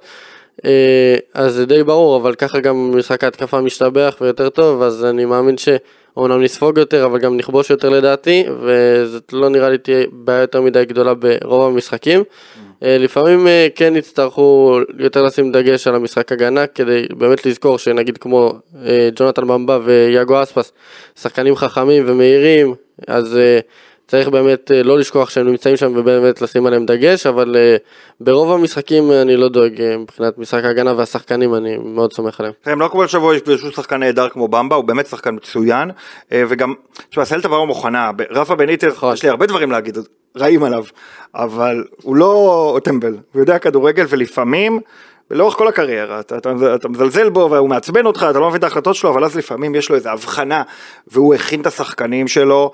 למשחק הזה כל פעם באותם כדורים, אם זה ב half space או בין הבלמים, הם מצאו את הרווחים האלה והם שיחקו לתוך הרווח, הם שיחקו לתוך החולשות של ברסה והם עשו את זה מדהים. אפרופו החולשות של ברסה, זה גם אחת הביקורות שיש לי על צ'אבי, דווקא במשחק הזה ללכת עם מרקוס אלונסו נכון. ולתת את הרוטציה ל- ל- לבלדה, זה לא- לא היה. המשחק הנכון, ו- נכון. וכל ההתקפות מעבר היו על הראש של מרקוס אלונסו שם, ש- ששוב, הוא יכול להיות שהוא יכול להיות טוב למשחקים מסוימים, לא למשחקים שהיריבה היא כל כך טובה במעברים, ואתה יודע גם, אתה יודע מה, אני לא שותף לעליהום. הזה כל כך על אלונסו, אני לא חושב שהוא גם היה בעיה, קנסלו היה הרבה יותר גרוע ממנו מבחינה הגנתית, הגול של ארסן אה, כבש, זה בדיוק מראה את הבעיה, אז אתה שואל על ההגנה, אה, אני אתה שואל, יודע, גם בשנה אתה שעברה, בשנה שעברה בדיוק אמרת, אם יש משהו אחד, לא לגעת בו, אבל השינוי הוא לא, רגע, קנסלו. לא התכוונתי לא לגעת בו, התכוונתי, אמרתי אם יש משהו אחד לא לגעת בו זה הגנה, לא התכוונתי שלא צריך לשנות כלום בהגנה, אלא שהייתי קודם נוגע בקישור, אחר כך נוגע בהתקפה, אחר כך נוגע באגפים, בסוף הייתי נוגע בהגנה, כי הדבר שהכי עבד בעונה שעברה זה ההגנה, ובאמת, חסר לברצלונה הדבר הזה, עכשיו, אתה, שוב, אתה מקבל את קנסלו והכל בסדר, אתה מקבל המון, אבל ראית את הדבר הזה, מה שקרה אתמול לקונדה ו- וקנסלו לא היה קורה לאראוכו וקונדה, זאת אומרת, היה שם אה, אה, קנסלו בשער, לא היה באגף שלו, קונדה, אגב, כמה פעמים במשחק, נראה שקונדה הוא יותר מגן ימני מאשר בלם, לא כל כך הבנתי את זה. אה, כאילו קונדה עדיין יש לו זיכרונות, אה, הרגל שלו זוכרת ללכת לאגף ימין, לא מבין למה, כמה פעמים אה, במשחק קונדה הלך ימינה, אבל גם בגול הזה, זאת אומרת, השמירה שם לא הייתה מספיק טובה, קונדה היה השחקן הימני ביותר, קנסלו קצת איחר, אז אני כן חושב שיש משהו בעבודה ביניהם שהוא לא מספיק טוב, בתיאום ביניהם, שהרבה פעמים שוב הם היו ביחד על האגף ואיבדו כדור, לא מספיק טוב, אבל... אה, אה, אז, אז לגבי משחק ההגנה זה המחיר שאתה משלם, זה משהו לשים אליו לב, קנסלו צריך, צריך לשחק יותר באחריות ומודעות טקטית, מעבר לכישרון האדיר שלו, והיכולת שלו לשבש את המשחק היא אדירה, אבל היכולת שלו לעשות את המשחק נורמלי ורגוע, אה, יש מה לשפר. טוב, אז עניין ההגנה מוביל אותי לפינה שלא השתמשנו בה הרבה זמן. נתון לוויכוח. נתון נתון לוויכוח, כן, זה עמיקו אה, המציא את זה, אין לי את הנתון המדויק, אבל אני גם לא יודע אפילו אם יהיה ויכוח, אבל אה, אני כן חושב שזה שווה את הדיון. אה, ניהול הסגל של ברסה מעכשיו, אמרנו, אראוחו חוזר, מבחינת הבלמים. אה, כשצ'אבי שכנע את אה, קונדה להגיע לברצלונה, הוא אמר לו לפי הדיווחים, אני הולך לעשות אותך ואת אראוחו צמד הבלמים הכי טוב בעולם. ואז לא הגיע מגן ימני, בסופו של דבר הגיע אקטור בארין, אמר הרבה וקונדה- דברים שם. קונדה מצא את עצמו בתור אה, מגן ימני, זה הצליח ועבד מבחינה, מבחינה הגנתית, עכשיו הביאו את, את קנסלו, הפציעות עוזרות וגם יעזרו במרכאות לצ'אבי לנהל את הסגל הזה עם הבלמים, אבל כרגע יש, וגם ראינו אתמול. אראוחו כמה הוא משמעותי הגנתית, יש אותו, יש את קונדה שרוצה לשחק כבלם ועכשיו גם אין את הצורך, לפחות בינתיים שישחק כמגן ימני, ויש את קריסטנסן, הבאסה עם קריסטיאנסן זה שהוא נהדר. אבל פחות טוב משנה שעברה. ויש לי- פחות יש לי תחושה, יש לי תחושה אבל- שההגעה של קאנסלו, שהופכת את העובדה שקונדה, את, את קונדה לבלם באופן עובדתי ואת אראוחו, אולי גם קצת גורמת לקריסטנסן להרגיש שהמקום שלו קצת פחות בטוח. אבל קונדה, אתה, אתה מסכים איתי שקונדה לא, אג- בס- אגב, הוא אני- לא בשיאו. יפה. כאילו, קונדה לא מצליח להיות אותו היו קונדה לו- של היו לו סביליה. משחקים טובים. ראינו בסביליה בלם, שאנחנו ראינו ביחד את העולם, ואמרנו, זה הבלם הכי טוב בעולם. הוא היה טועה לו פחות. הוא היה טועה פחות. משהו בו, זה לא רק שהוא טועה פחות, הוא לא תורם להתקפה כמעט. שבסביליה זה היה ברור שהוא עולה למעלה, זה- הוא היה קצת כמו סרחיו רמוס כזה, הוא היה בלם, אתה אומר, וואו, איזה בלם. שעושה הכל. והוא לא כזה. הוא, אז- הוא, אז הוא חסר אני- ביטחון, הוא בעמדות הלא נכונות לפעמים. אה, ההתפתחות של קונדה קצת מדאיגה, זאת אומרת. אז אני רוצה לשאול אותך נדב, כי כתבתי על זה בטוויטר עוד לפני המשחק, שגם צרות טובות הן צרות בסופו של דבר. אז לצ'אבי יש עכשיו את מה שנקרא כאב הראש הזה, כל עוד הבלמים האלה יהיו אה, כשירים. אה, אראוחו, קונדה, קריסטנסן. יש גם את איניגו מרטינס למי ששכח, הוא לא יפתח בהרכב, אבל הוא יפתח מדי פעם, אני בטוח אני שכשיהיו רוטציות הוא אם יפתח. כבר ציינו אותו, אני באמת רוצה להגיד שאני סומך עליו ואני שמח שהביאו אותו, שהוא יהיה הבלם הרביעי ולא איזה מרקוס אלונסו או איזה פיקה כזה, אז אני די סומך עליו. אבל בוא נלך יותר למעלה בהיררכיה, מי צריכים להיות שני הבלמים הבכירים של ברצלונה? יש לך חיוך של כן, מזל כן. שאני לא המאמן. מזל שאני לא מאמין, אני חושב שאראוחו אראוחו חייב אראוחו בטוח, ואז לדעתי צ'אבי צריך פשוט להסתכל באימונים מה הציוות היותר טוב. לי יש נטייה קצת עדיין, אמנם הוא לא טוב כמו שנה שעברה, אה, על אה, קריסטיאנסן, כי לדעתי הוא בלם שמאלי יותר טוב מאשר בדיוק, קונדה. זאת הנקודה, קונדה אני לא זוכר אותו משחק נכון. אה, בלם שמאל, וגם קריסטנסן ימני ברגל, אבל שיחק נכון, בלם אבל שמאל, לא, וגם ראינו אותו שנה שעברה, ראינו אותו גם שנה שעברה יוצר את. הציוות עם אראוחו. אז כרגע אני הייתי הולך עדיין על שניהם. אה, אם אתה באמת רואה שמשהו שם לא עובד, משהו שם משתבש, אתה תמיד טוב שיש לך את, את קונדה, וכמו שאמרת וציינת, אני בטוח מאוד שהפציעות בקרוב יגיעו, ואין הרבה זמן לחשוב על זה. אז אה, אני חושב אבל שיש כאב ראש חיובי לברסה בעניין הזה. אה, ואם כבר ציינו מקודם הגנה, אז אה, טר שטגן מעולה, אני רק רוצה לציין את זה. זה, זה נראה ברור, כן, זה ברור, אבל צריך לציין את זה מדי פעם. אז אתה הולך, אם. אני נותן רגע שורה תחתונה, אתה הולך קנסלו. בלדה, זה כן, ואראוחו וקריסטנסן. אראוחו וקריסטנסן, מה אתה אומר? כי, כי יש פה issue וצריך לזכור, שוב, קונדה נקנה בהרבה כסף, מסביליה אני- הבטיחו לו שהוא יהיה שחקן בכיר. אני חושב שזה שקריסטנסן קצת פחות טוב בשבועות האחרונים, עוברים אותו קצת יותר בקלות, הוא עושה... יעזור לצ'אבי להחליט צהוב, יעזור. לצ'אבי כן לנסות לתת את הקרדיט לאראוחו וקונדה ביחד, ושוב יש לזה השפעות, אנחנו מדברים רק כאילו מי הציוות, כאילו זה מנג'ר כזה, מי ישחק שם. יש פה את עניין, דיברת מקודם על התיאום של קונדה וקנסלו. ליצור עכשיו, שוב, תיאום, א', בין אראוחו לקונדה, אין ביניהם בכלל תיאום, הם בקושי שיחקו ביחד. ואת התיאום עם המגנים שנמצאים בצדדים, זה משהו שתוך כדי עונה יותר קשה לייצר אותו. ודאי- אם ודאי. אנחנו- אם אנחנו מסתכלים מה היתרונות של השילוב של אראוחו וקריסטנסן, שזה כבר שניים ש... שניים ש- שרצים וגם עם. בלדה והם יודעים את ה... בדיוק. ודאי שלא צריכה להיות רוטציה בין שלושת הבלמים, ואיך אתה עושה את הרוטציות? בגדול, אתה רואה מה מפעיל אותם, ואתה, ואתה מבין איך אתה הופך את זה ליתרון ולא לחיסרון, זאת אומרת איך אתה מצליח מבחינה מנטלית לשמור על כולם חמים, ועל השיתוף פעולה ביניהם טוב. בעמדות אה, לא הבלמים קל. צריך להגיד רוטציה זה משהו שהוא הרבה פחות נהוג. נכון. אולי נכון. אולי עמדת השוער היא העמדה היחידה ש- שאתה אתה רואה שם אבל- פחות רוטציות. נכון, אבל בעומס. משחקים כל כך גדול כמו שיש היום, אז, אז, אז זה בסדר, אפשר לעשות את זה, אבל זאת משימה קשה וזה מוביל אותי לנקודה שהיא היא בעייתית בעיניי. ניהול הסגל של צ'אבי זה, זה הנקודה שהכי מדאיגה אותי בו. זאת אומרת, אם יש משהו אחד שאני הכי לא אוהב בצ'אבי, זה האופן שבו הוא מנהל את הסגל שלו, מנהל את השחקנים שלו. אה, דיברתי על זה הרבה בעבר, כמובן, על, על, ה- על איך שרצו לזרוק את פרנקי מהקבוצה עוד מהימים האלה, שאני אומר, פרנקי השחקן הכי חשוב שלך, מה אתה עושה לו, ומזל שפרנקי כזה ספורטאי ענק, שהוא הצליח לנקות את הרעשים ותמיד לתת 100% על המגרש, אבל הרבה מאוד שחקנים שם קיבלו הרבה מאוד מסרים סותרים בשנים האחרונות, אנסופטי בראשם, פרן תורס, וזה מתחבר למה רצית להגיד לימין ימן קודם. מה לא אהבתי השנה? אתה, אתה, אתה והרבה אנשים אחרים, כל, כל עולם הכדורגל התרגש מאיך למין ימל פותח ושוב פותח ושוב פותח וכולם כבר בארץ, הנה נותנים לצעירים, אוקיי זה נכון, אבל אני תמיד הסת- מהצד אמרתי אני לא אוהב את זה, אני אוהב את למין, הוא יהיה שחקן גדול, גדול מאוד, אבל אתה יודע זה קלאסי, כל, כל ילד יודע, יש דרך לשלב שחקן צעיר, שחקן ששנה שעברה כל השנה שיחק כמה, חמש דקות, פתאום הופך להיות שלושה משחקים רצוף בהרכב, אבל היה טוב גם. שיחק טוב נכון, במשחקים. שלושה משחקים רצוף בהרכב, ועכשיו הוא גם לא. תורס שקנית ב-60 מיליון, על הספסל, גם שרפיניה לא משחק, ואז רפיניה חוזר, עדיין למיל משחק לפניהם, ואז מה קורה אחרי שלושה משחקים? מילא, אתה אומר, הוא פותח בהרכב, הוא השחקן הכי טוב בעולם, אני מאמין בו, תמשיך לפתוח אותו. אבל עכשיו הוא מודח מההרכב, שהוא מודח, זאת אומרת, כל המהלך הוא לא נכון.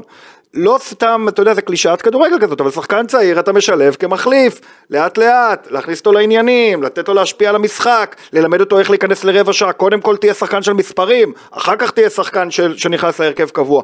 יש משהו ב, ב, בניהול של ימין ימל שבעיניי היה טעות. אני חושב נתן לו ש- שלושה משחקים רצוף, ועכשיו הוא יצר רושם, אצל עמי לדעתי, בתור ילד בן 16 גם, שקשה לו להתמודד עם כל הרעש הזה, יצרת אצלו רושם שהוא הודח מההרכב. כי אם הוא שלוש פעמים רצוף היה ופתאום הוא לא, אז פארן יותר טוב ממנו, זה כבר, יותר- זאת אומרת, משהו שם, בעיניי גם העלבת את פארן, אה, אה, שהוא טוב, אבל אה, שהוא, שהוא יוצא מזה ופארן מגיע חם וכל העונה הזאת כזה חיכיתי לראות את פארן יותר כי גם אני אוהב אותו, אבל הרגת את פארן, הרגת את רפיניה שאולי דווקא זה שהרגת את רפיניה זה הדבר הכי טוב שקרה לו, כן, זה, תעליב אותו עד כדי כך שילד בן 16 ישחק לפניו ואז אולי הוא יתחיל להבין שאם הוא לא ישנה את הגישה שלו אז, אז משהו לא טוב יקרה, אבל לא אהבתי את איך שהוא ניהל את סיפור אה, למין ימל, לא נורא, לא קרה שום נזק, אבל הייתי מעדיף לראות את המין עולה מהספסל חמש, עשר פעמים לפני שהוא מקבל את החולצת ההרכב, זה היה קצת קל מדי, וכשאני מדבר על שלושת הבלמים, אז אני אומר, צריך לנהל את זה נכון, אם זה היה אנצ'לוטי, שהוא סוג של אברהם כזה, הייתי אומר אני סומך עליו, הוא יודע מה השחקנים צריכים כבני אדם. צ'אבי, יש משהו במגע האנושי שלו עם השחקנים, שמרגיש לי הרבה פעמים לא כל כך נכון, ואני לא בטוח שהוא הבן אדם שידע איך לשחק את שלוש הבלמים, וכל מיני דברים אחרים אה, אה, בסגל, זה כמובן המבחן שלו. אם צ'אבי העונה יצליח לנהל את הסגל המורכב מאוד הזה, בצורה שכולם עדיין שמחים בסוף העונה, אז אני אסיר את הכובע ואגיד שווי עבר שלב, עלה כיתה והפך להיות אחד המאמנים הגדולים בעולם. אני כרגע לא מסכים איתך, כי אני כן חושב ש... אה, למין ימל קודם כל האופציה שהוא עלה להרכב זה בגלל ההרחקה של רפיניה.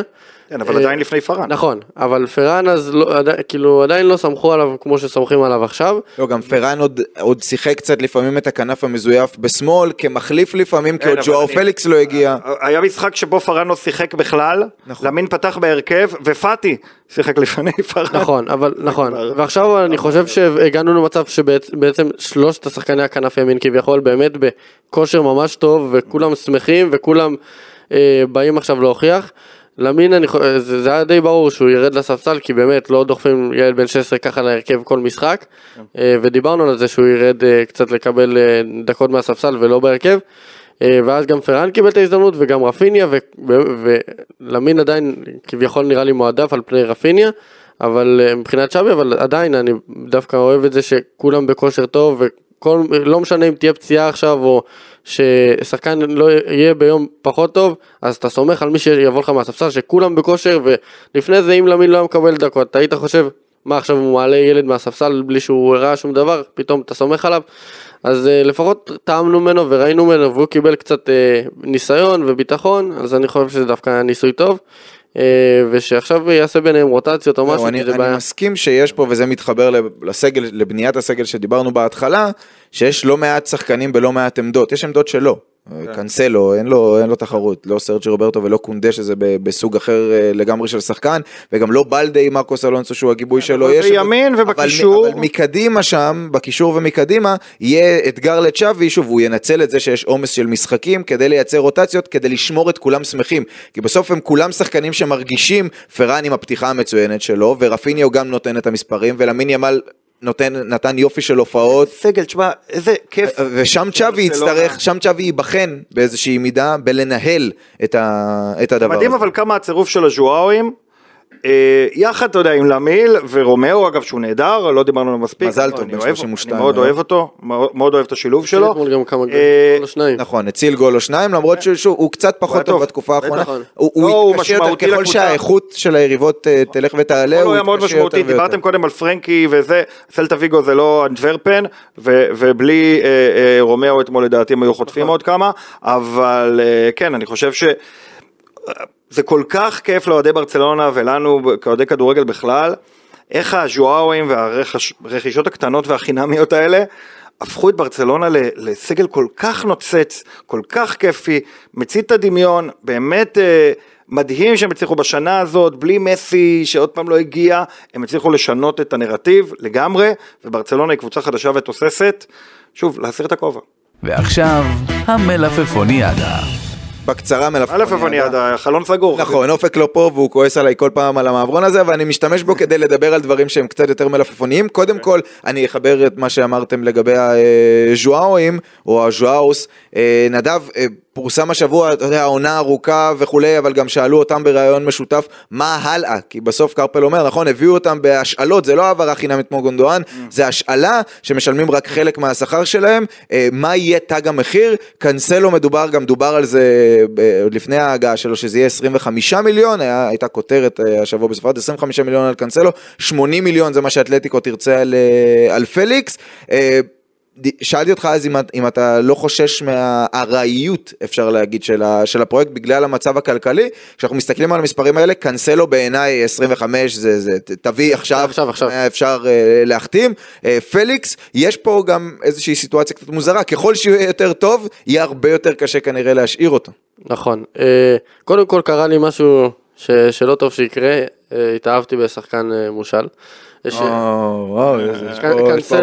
קנ- קנסלו, קנסלו, אה, באמת, שחקן שמאוד מאוהב בוולנסיה, דמיינתי אותו בברסה, ועכשיו, אחרי כל התאריך שלו הגיע סוף סוף, ואני רק מת שיח- ברגע האחרון היה, הייתה לו- אמורה להיות שם אופציית רכישה נכון. שתהפוך לחובה אם רק עולים את שלב הבתים ובסוף זה לא נכנס אני- כי הפייר פליי ופה ושם. אני מת שיביאו לו דף. אני מת שיביאו לו דף ויחתום עכשיו, לא אכפת לי בכמה ש- שיבוא. אה, פליקס זה באמת יותר מסובך, גם המחיר, גם הסיבוכים הכלכליים של ברסה, וגם כמו שציינת, ככל שהוא יהיה יותר טוב המחיר כנראה יעלה. הקטע זה שבאמת הרצון שלו זה נראה לי רק להיות בברסה, וברסה באמת רוצה אותו, אני לא יודע מה יעשו עם העניין הכלכלי. שניהם אגב הגיעו בהשאלה ובקיצוץ של השכר תשמע- אה, בגלל שהם כל כך רצו, כי שניהם לא שחקנים ששווים השאלה בחינם מה שנקרא. נכון. הרצון שלהם נראה כמה זה ישפיע, אם הם ימשיכו להיות טובים כמובן. בהפחתת המחיר. טריק מדהים אה, ברצלונה עשתה, אבל מוקדם מדי. ממש מוקדם מדי לא, ברור, לנהל, ברור. לנהל את השיחה הזאת במובן מדברים על ענייני השעה, מה לא שנקרא. האם אנחנו מקבלים את קנסלו שמנצח משחקים או קנסלו שמפסיד משחקים, את שניהם ראינו אתמול, אה, אז בואו נחכה, בואו נחכה, אה, בטח לגבי ז'ואאו, פליקס, צריך לחכות ולראות אם זה 80 מיליון עד סוף השנה זה יכול להיות, אנחנו נשלם לכם 80 מיליון כדי שתיקחו אותו, אתה יודע, כאילו, בואו בוא נראה, או, או 8 מיליון, בואו נראה, בוא נראה איך הדברים מתפתחים, זה מאוד מאוד מוקדם. אני אגיד בהערה שבוא לא נדאג מהעניין הכלכלי עדיין, כי לברצלונה יש דרכים, הם, כן. הם ימכרו יגיע- את הספסל. תמורת אה, ז'ואאו פלוס אה, העברות אה, ב-NBA ששקירה תוציא שיר לג'ואאו, לא יודע, אתה יודע, לברצלונה יש דרכים לפתור יהיה- דברים כלכליים, מתישהו אנחנו לא- בתחושה שלי יהיה יום אחד יהיה הסכם עם איזה חברה קטרית או עם איזה חברה סעודית והכסף אה, יגיע. אה, בכלל, ענייני כספים בעולם הכדורגל, העתיד, דברים משתנים, משתנים מהר. אה, אתה יודע, טורניר בסעודיה בסוף מכסה לך את ההוצאה על ז'ואאו, כאילו בוא, בוא נראה לאן דברים מתפתחים. לא הייתי כבר דואג לעניין בקיץ, מה שהייתי כן אומר זה שברצלונה עשתה יופי של עסקה השנה והצליחה לקבל באפס כסף שחקנים שאמורים לעלות בערך ביחד 150 מיליון, אז אני לא יודע איך הם עשו את זה. טוב, אפרופו אה, עסקה, מעניין אותי לשמוע נדב את אה, דעתך המקצועית לגבי אה, בלדה, שהאריך חוזה במהלך השבוע האחרון עד 2028, זה כבר היה סגור מזמן, אבל זה נעשה באופן רשמי. דיווחו גם הכתבים הבכירים שסיטי מאוד לחצה מאחורי הקלעים כדי לנסות ולהביא אותי, להביא אותי, אותי לא, אבל להביא אותו. לחץ מאוד גדול להביא אותו. ההמשך, כן, ההמשך היה שהדעה שלי, בגלל זה זה התחבר לי הכל ביחד, שהדעה שלי, שיש הרבה סימני שאלה לגבי אה, בלדה, וגם אמרתי את זה בשנה שעברה, אה, עכשיו כשז'ואר פליקס נמצא ונכנס יותר לאמצע, הוא חייב לבוא, כי כל אגף שמאל תלוי בו, אני פשוט חושב שאם הוא היה מגיע עכשיו באמת לסיטי נניח, היינו רואים, היינו אומרים וואו, איזה מטורף הוא, כי הוא היה נכנס לתוך מכונה שכבר עובדת. נכון. ברצלונה היא עוד לא המכונה שעובדת, ובלדה הוא גם עוד לא המוצר המוגמר, הוא כל כך צעיר, השאלה אם אתה רואה את וגם בלדה, צ'אבי- וגם צ'אבי זה לא פפ. וגם צ'אבי בינתיים זה לא פפ, זה נכון, אז- הוא, הוא גם צעיר והוא גם בתוך הפרויקט ש, שנבנה, אה, השאלה אם אתה רואה את בלדה, אה, חתם עד 2028, אין לו ממש, יש את מרקוס אלונסו כגיבוי, אבל זה לא כתחרות, האם... היא- אתה, ממה שראית ממנו עד עכשיו, יש בו את מה שצריך כדי להשתלט על העמדה הזו עשור קדימה. אני חושב, שב- בעיקרון מבחינת כישרון יש לו. השאלה מה, מה הוא יעשה עם זה, אני באמת, כמוך, יש לי הרבה ביקורות אליו. אה, לא, אין לי המון ביקורת, אבל יש לי סימני שאלה ברור, לגבי. יש לי סימני שאלה, ואני גם אה, לא בטוח באמת אם הוא זה שצריך לעשות את זה. כרגע בטווח הקרוב אני יודע שזה הוא, ואין מישהו אחר שיכול לעשות את זה. אה, ואני מסכים עם הערכת החוזה הזאת, אני חושב שבשבילו לעבור למנצ'סטר סיטי תכלס זה יכול להיות בשבילו לפיתוח, כ- להסתכל הלאה וקדימה, אני חושב שזה היה משהו שיכול להיות טוב לו, אבל אה, כמובן שאני רוצה בטובת ברסה ואני חושב שזה בשבילנו זה טוב. אה, אה, כי באמת מאמן כמו פפ זה לא יוצא לכל אחד להיות תחתיו ובאמת משהו, כל- שחקן שעובד תחתיו באמת משתפר והופך להיות שחקן אחר, קנסלו לדוגמה, גונדואן לדוגמה, אה, פראן קצת פחות אבל אה, לא, חוץ מאלה שלא מסתדרים איתו, אבל מי נכון. שמצליח להסתדר עם מרוויח- להסתדר. מי שלא מסתדר איתו לא ירוויח כלום, אבל מי שמסתדר איתו, זה כמו ממנו... בכדורסל זה כמו להיות עם אוברדוביץ' ביורוליג זה זה מאמן שישפר אותך כן. אז אה, בשבילו לדעתי הייתי אולי חושב לעבור לסיטי אבל אה, בשביל ברסה אני חושב שהוא באמת השחקן שצריך להיות קשה לברסה לוותר עליו. תשמע, אני חושב ש... מאוד, מאוד עצוב לי ב- ב- על, על זה שג'ורדי אלבה לא בקבוצה. אני יודע שהכסף... מאיפה וזה- החזרת אותו? כן, מה- אבל אני... מהאוב. כן, רק בן 34, הוא היה נהדר שנה שעברה כשהוא שיחק. זה ברור שזה היה מסכים, כל כך עניין חסר. כלכלי. לא, הרגשתי גם שהיחס אליו קצת, לא, היה, זאת אומרת, גם אני לא לא היה מספיק טוב, לא, לא התייחסו אליו מספיק אל כוכב גדול כמו שהוא, ג'ורדי אלבה שחקן עצום, והיה לו המון מה לתרום לקבוצה. עכשיו שוב, מבחינת כסף, אני לא יודע מה הפער בין המשכורת שג'ורדי אלבה היה מוכן לשחק תמורתה, לעומת מה המשכורת שמרקוס אלונסו משחק נכון. תמורתה. אבל אה, בתחושתי ההבדל הוא לא כל כך גדול והיה אפשר להתעקש עליו, אבל... בהקשר אני- בלדה? אני לא מספיק יודע ואני לא מספיק גם יודע כמה ג'ורדי אלבה רצה לעבור לאמריקה ולא רצה להישאר בברסה אז, אז, אז, אז הרבה חוסר ידוע. אבל הסיבה העיקרית שאלבה כל כך חסר לי זה שגם גם אני חושב שבלדה לא מוכן. הוא לא מוכן לגמרי, לא מוכן הוא עדיין מאה לא. שם, וחבל שאין לו ממי ללמוד איך להיות שם. אני נכון. קצת חושש שאם הוא יישאר ברצלונה הוא יהפוך להיות עם השנים המגן השמאלי הלא מספיק טוב. זאת אומרת, טוב, אבל לא טופ טופ. זאת אומרת, לא אחד משלושת המגנים הכי טובים בעולם, וברצלונה צריכה אה, מגן בסדר גודל הזה. בוא נגיד הוא לא, תכ... הוא לא תכלסי כמו מגנים כמו אלפונסו דייוויס ותיאו הרננדז ו... ו... טוב, הוא עוד לא שם, הוא יותר צעיר ברור, הוא יותר. צעיר אבל גם השאלה זה באמת בגלל זה יש שאלות האם הוא באמת יכול להגיע לשם זה משהו שהוא צריך יש לו הרבה דברים ללמוד. אני מאמין בכישרון שלו השאלה אם באמת הוא ילמד ויישם את זה כמו שצריך. כן, ועם זה אני אגיד, אתמול נכנס, שינה את המשחק במידה רבה, בלדה הכניס המון אנרגיה, אז דווקא אתמול מגיעות לו מחמאות גדולות, ברגע שהוא נכנס, הנוכחות שלו הייתה בולטת, ויש לו את זה, זאת אומרת, יש לו תעוזה, יש לו כדרור, הוא משפיע על המשחק, הוא יודע לשבור מערך, אז לא הכל אבוד עם בלדה, הוא לא שחקן רע בכלל. אני פשוט חושב שבעיקר הגנתית, גם מבחינת הצטרפות והגבהות ולהיות תכליתי בלשחרר כדור בנגיעה, שוב, היה לו את ג'ורדי אלבה שאין שחקן שאפשר ללמוד יותר אינטליגנציית משחק ממנו. אז הייתה להם לפחות את שנת החפיפה, אני מקווה נכון. שהוא למד שם מספיק. בטוח, למד. אה, נקודה אחרונה בתוך המלפפוניאדה, הזכרנו את זה קצת מקודם בהקשר של אה, לבנדובסקי, אה, ויטור רוקי עשה לא מעט דפיקות לב לאנשי ברצלונה, נקנה כן. ב-30 מיליון, אמור להגיע ככל הנראה בינואר, סובל גם הוא מנקע גבוה, זה הביטוי שלמדתי. בימים האחרונים, כמו פרנקי דה יונג, אבל כנראה דרגה 2, חמורה אה, יותר. לא, סתם גבוה, גבוה דרגה 2. כן, כן. לא, אה, לא יעבור ניתוח, שזה דרגה שלוש אגב, וזה שלושה חודשים בחוץ. שמונה עד עשרה שבועות החלמה, בסך הכל זה יכול לקחת שלושה חודשים, כלומר יכול להיות שהוא כן יחזור לכשירות מלאה איפשהו באמצע דצמבר, הליגה בברזיל כבר תסתיים, ואז הוא יגיע בלי כדורגל, כמה זה יכול להיות אה, משמעותי אם הוא באמת יגיע בינואר לברצלונה כמו התכנון, עד כמה זה יכול להיות משמעותי, בוא נאמר, לחצי השני של העונה, כשאנחנו רואים את לבנדובסקי טוב מצד אחד, אבל טוחן דקות מהצד השני. ברור שזה משמעותי, שחקן שבא אחרי פציעה צריך באמת להתנהג איתו באחריות וצריך שייכנס למערך לאט לאט ולסגל, אה, אבל גם מצד שני הוא יצטרך ללמוד מחדש ולא בונ- בונים עליו שיפתח ישר כשהוא מגיע, אבל כן שיהיה מספיק טוב בשביל להחליף את לבנדובסקי במקרה הצורך. אה, זה יכול להשפיע, אבל אני חושב שבמילא הוא יצטרך באמת להיכנס טוב טוב למערכת ולא ישר בונים עליו שיקפוץ למים, אז אה, זה בעיניי רע אבל לא, לא נורא. לא, לא נעים ולא נורא, אני חושב שאגב מי שירוויח עתידית מהסיטואציה הזו זה כן פרן תורס, כי פרן תורס גם ב pre-season שיחק במקום בטוח לבנדובסקי, שטוב הוא לפרן- יס- לא, האם זה לא- טוב? אני לא בריא יודע, אבל לפרן הוא ישחק תורס ל- כחלוץ, כן, ברגע אבל- שלבנדובסקי יקבל מנוחה, אין אופציה אחרת. הוא אין ירוויח- אופציה אחרת. הוא ירוויח- אין גם אנסו פאטי עכשיו שמדי פעם חילטר כחלוץ. אתה צודק, הוא הרוויח דקות, אבל לדעתי דווקא זה יכול לעשות יותר נזק מתועלת גם לפרן תורס לשחק חלוץ מרכזי, כי הוא לא יהיה מספיק טוב שם. אה, גם לז'ואאו פליקס, גם ז'ואאו פליקס- אגב יכול לשחק חלוץ מרכזי ולא להיות מספיק טוב שם. זאת אומרת, יש הרבה שחקנים ברצלונה שיכולים להיות חלוצים לא טובים, ו- ו- אבל כמעט טובים. אה, לדעתי רוקה מאוד משמעותי, הוא מאוד משמעותי כי הוא יפרק את מה שאמרתי בהתחלה שלבנדובסקי השחקן הכי חשוב של ברצלונה, אם רוקה יגיע לבנדובסקי הוא כבר לא השחקן הכי חשוב של ברצלונה, ואפשר להירגע, אה, מאוד לא מאוד, יודעים, אנחנו עוד לא כן אבל אני יודעים. אומר מאוד משמעותי לסגל שרוקה אה, יצטרף, זה יכול ממש בתרחישים מסוימים להכריע את העונה של ברצלונה, אז לא הייתי מזלזל בזה בכלל, יש תרחיש שבו לבנדובסקי או פצוע, או פשוט כבר לא בשיאו, כבר מעבר לשיא, בגיל 35 פלוס.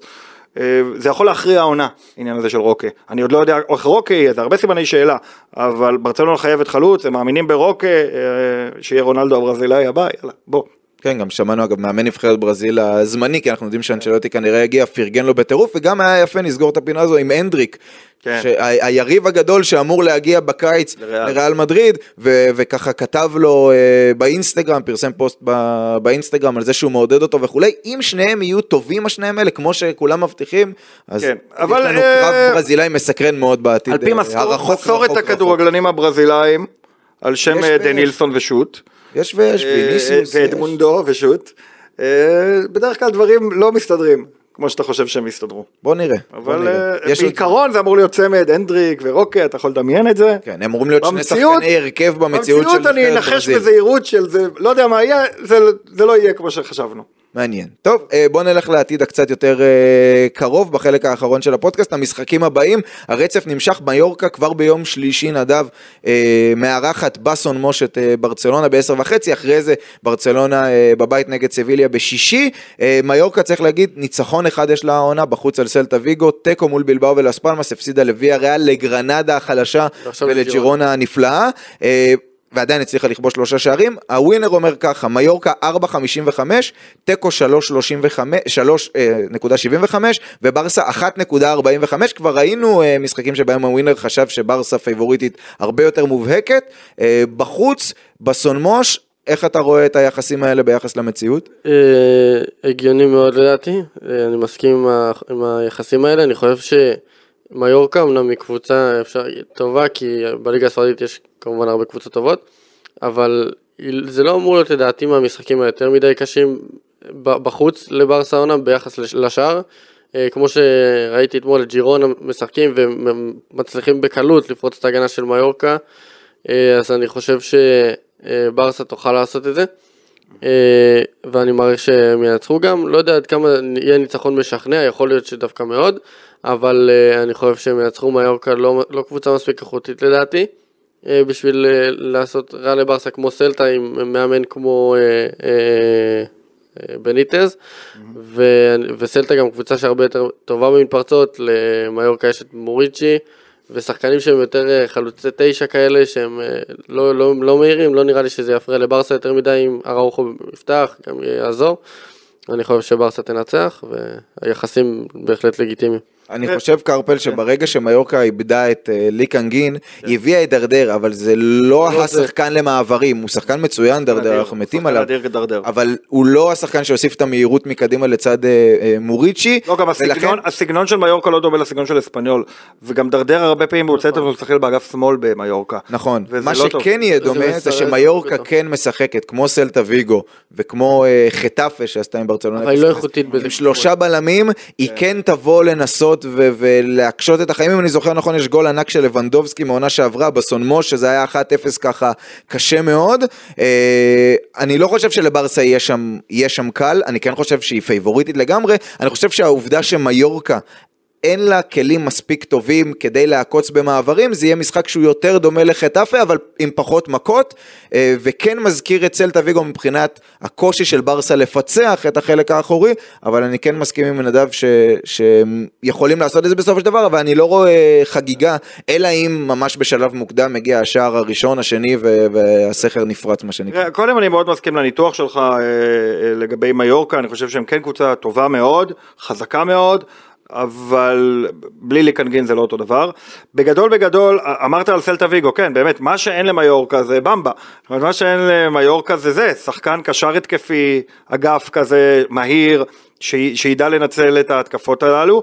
וכמה אה, זה חשוב במבה אחרי בעיניי- הצום, אתה יודע. לא, ברור, ברור, אתה אתה חייב להגיד משהו, אבל, אבל אני כן חושב שבגדול, מיורקה, אם ישחקו עם מוריצ'י ולארין מקדימה, ביחד, יש להם סיכוי להפתיע את ברסה. אני לא מאמין שזה מה שיקרה, אני חושב שהם ישחקו בונקר עם מוריצ'י אחד למעלה, שפתאום הוא איטי לגמרי מול הבלמים של ברצלונה, אני לא רואה הרבה סיכוי למיורקה שם, למרות דרדר הנהדר, בגלל שהם פשוט לא הקבוצה המתאימה. שוב, ככל שמיורקה תהיה לה תעוזה התקפית, אני מאמין שהיא תוכל להפתיע, אבל אני כן רואה את מיורקה כקבוצה שבאה לעשות בונקר. הם לא מספיק טובים בבונקר הזה כדי לשמור על 0-0, זה משחק של ברצלונה. מבחינת אה, רוטציות, אנחנו עוד נראה רוטציות נדב, תן לי ככה את ה-11 שלך למשחק הזה. אה, שוטר שטגן, מגן ימני קאנסלו, מגן שמאלי בלדה, אה, בלמים, אם אראוכו כשיר ב-100% שוב אז אה, אראוכו, אם לא אז אה, קריסטנסן וקונדה. אז אראוחו לצד, אה, לצד, נתחיל הפעם עם קונדה. נראה לי שגם צ'אבי ילך עם קונדה. כן. אם אראוחו אני יהיה הייתי כשיר, הוא מתחיל ילך עם עם זה. אה, אראוחו וקריסטיאנסון. אוקיי, ו... הפעם. אה, אה, רומאו, אני משער. אה, גונדואן וגבי, ואז בהתקפה יש לך את... פליקס, אני... השאלה אם בתוך הרוטציות האלה אז- גם פליקס אולי אז יקבל. אני, אני, אני, פרן יקבל את העמדה הזו שאולי קצת יותר נוחה לו. ייתכן אגב, אה, משחק זה 90 דקות ואתה יכול להתחיל כן. קצת יותר. צ'אבי כל הזמן אומר, הוא אמר כל הקיץ, אני לא מבין למה שחקנים כל הזמן באים אליי, אני משער, אותת לפאטי, אותת לעבדה גם אז באותה תקופה. אה, הוא אמר היום בעידן של חמישה חילופים, לא פחות חשוב מי נכנס כמחליף ומשנה את המשחק מאשר מי שפותח בהרכב, בטח שיש כזה עומס של משחקים. אז כנף שמאל פליקס, חלוץ לבנדובסקי, אני ו... יכול לבקש את למין ימל בצד ימין, מה, אוקיי. הוא לא פתח כבר שני משחקים, תן לילד. לשחק. מול, אני חושב, אגב, ולא רק בגלל שאני אוהב אותו, אני חושב ששוב, מול ההסתגרות הזו והצפיפות שמיורקה תעשה, אתה צריך מישהו שירווח ממש על הקו. רפיניה מרווח עם אותו התרגיל שלו, פרן תורס, הוא נראה קצת פחות טוב בעמדה נכון. כביכול טבעית שלו בצד ימין, ולמין ימל הוא זה שיכול לדעתי, עם שניים על הקו, הרי מול הייתי- שלושה הייתי בלמים זה אומר לראות- שיש רק שחקן אחד על כל קו אצל מיורקה, כן, שים את נכון, קנסלו, נכון. ושקנסלו כן יסייע ללמין ימל, כן יעשה את העקיפות, ולמין ימל יעשה את הכניסות לאמצע, לדעתי זו יכולה להיות דרך לשבור מהר את אני, הצפיפות אני הזאת מסכים. ובאמת לדעתי המטרה של ברסה זה לכבוש שער מהיר, גם ככה היא תוכל לעשות רוטציות, אם זה להוציא את לבנדובסקי, לתת לו דקות, אם זה... מה אם להוציא את. לבנדובסקי, זה לא קורה.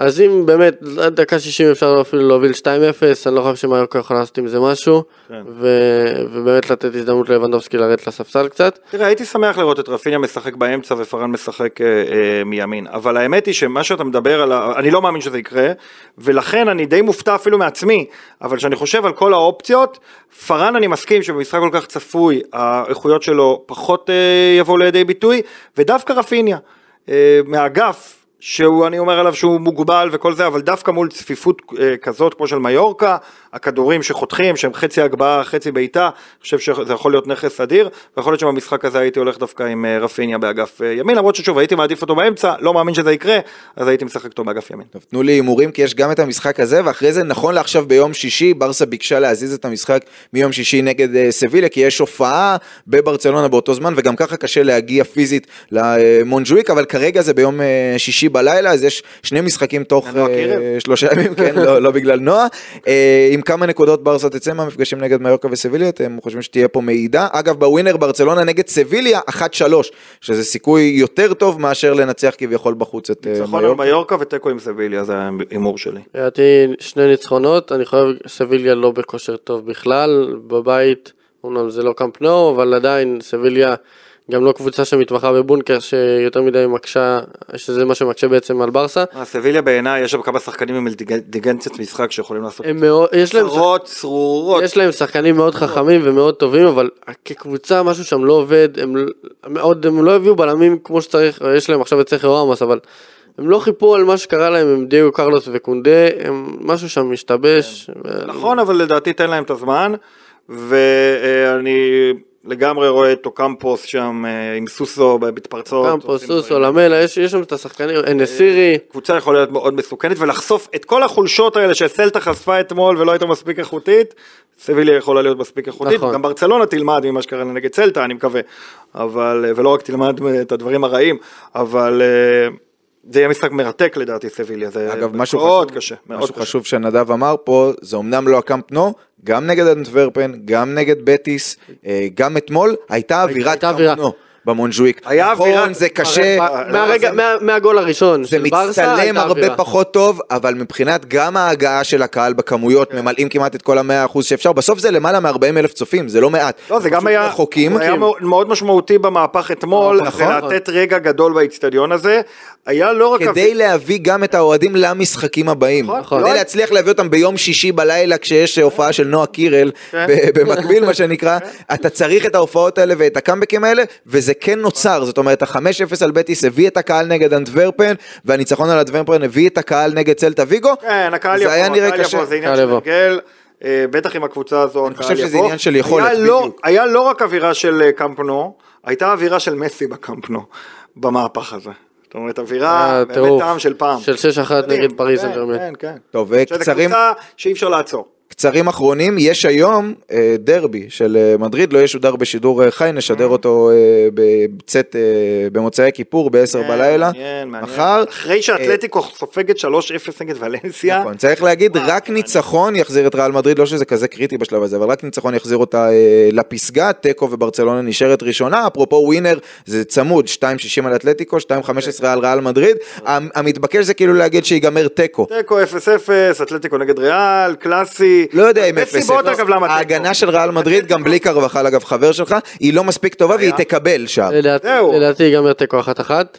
אה, או אלא אם כן ג'וד בלינגהם יגיע שוב ויעשה שתיים אחת או משהו כזה. כן. אה, אבל לדעתי אחת אחת אולי איזה שער של גריזמן ושער של אה, בלינגהאם או משהו. צמרת אם כך תהיה 16 ברצלונה, 16 ריאל מדריד, 16 ג'ירונה. אני מהמר אליפות ג'ירונה. תשמע, השכל אומר לי 0-0, כי אתלטיקו חטפה שלוש. לדעתי שמה שקרה, צ'ולו בא מאוד אה, חיובי לעונה הזו, בהמשך בעונה שעברה, שנגמרה כל כך מוקדם, שהוא התחיל לשחק כדורגל מהנה, והכדורגל היה כל כך מהנה שזה פתח לו.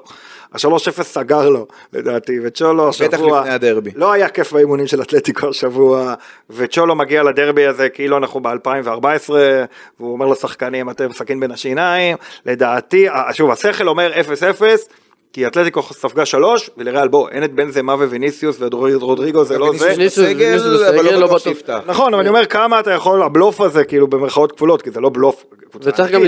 אבל כמה זה, אתה יודע, מתישהו זה חייב להתפוצץ, אבל אני אומר, אז הראש אומר לי 0-0, סליחה נדב, הראש אומר לי 0-0, התחושה, אתלטיקו מדריד מנצחת. וואלה. הגיוני, צריך לזכור שבאמת ריאל לא מרשימה בכלל מתחילת העונה, הם כל משחק גונבים ניצחונות, שער פה, שער שם, כל פעם אה, מגיע מטעות אחרת בדקה 90 ומשהו, באיזשהו שלב זה יצטרך להיפסק, אלא אם כן זה יקרה כמו בשנה שהם זכו בליגת אלופות בפעם האחרונה, שפשוט כל פעם עברו ועברו עוד משוכה למרות שהם היו פחות טובים. או שג'וק בלינגהם יבקיע שער ניצחון, כן. ו-1-0 לריאל. כן. אגב, בהקשר של אתלטיקו, אני רק אגיד שב-48 שעות האחרונות, מקושר השם של מתאו אלמן, שעזב את ברצלונה כמועמד להגיע לאתלטיקו מדריד, וזה יכול להיות הדבר הכי טוב שיקרה לאתלטיקו מדריד בעיניי, כי מצד אחד המאמן משוריין שם, יש כסף במועדון, כן. אף פעם לא היה מנהל מקצועי שהוא מאוד מאוד בכיר, שהוא מאוד מאוד דומיננ- דומיננטי, ועם הכסף הזה של אתלטיקו, שאגב יש לה את תקרת השכר השנייה בגובה, רק לריאל מדריד יש תקרה יותר אה, גבוהה, קרוב ל-300 מיליון, לדעתי מתאו אלמן יכול לעשות עבודה יפה שם, אני לא יודע אם זה יעבוד לאתלטיקו כמו המעבר של דוד ויה מברצלונה, או המעבר של לואי סוארס שהביאו אליפויות, אבל אני כן חושב שזה פרמטר שיכול להיות מעניין, ומעניין לעקוב אם מתאו אלמני יגיע הוא- בסופו של דבר. הוא יביא בסוף את פליקס לאתלטיקו. בסוף הוא יתעקש וישאיר אותו שם. אני לא יודע. או שהוא יעזור לברסה דווקא לתפור את העסקה, כי כל עוד צ'ולו נשאר שם פליקס לא יחזור. קשה לדעת, וצ'ולו מסבך את הכל מהבחינה הזו. זאת אומרת, צ'ולו אוהב לשלוט במועדון הזה, רוצה לשלוט במועדון הזה. צ'ולו, בניגוד לצ'אבי, לא מגיב טוב שמביאים לו שחקנים שהוא לא ממש רצה. זאת אומרת, צ'אבי אומר, טוב, נסתגל. צ'ולו, לא, הוא לא מסתגל, השחקן מסתגל. טוב, אנחנו uh, מסיימים uh, יום הכיפורים uh, בפתח. Uh, קרפל, יש מישהו שאתה רוצה לבקש ממנו סליחה בברצלונה, או מישהו בברצלונה שצריך להתנצל? אה, אני אגיד לך בפני מי לא צריך להתנצל. אוקיי.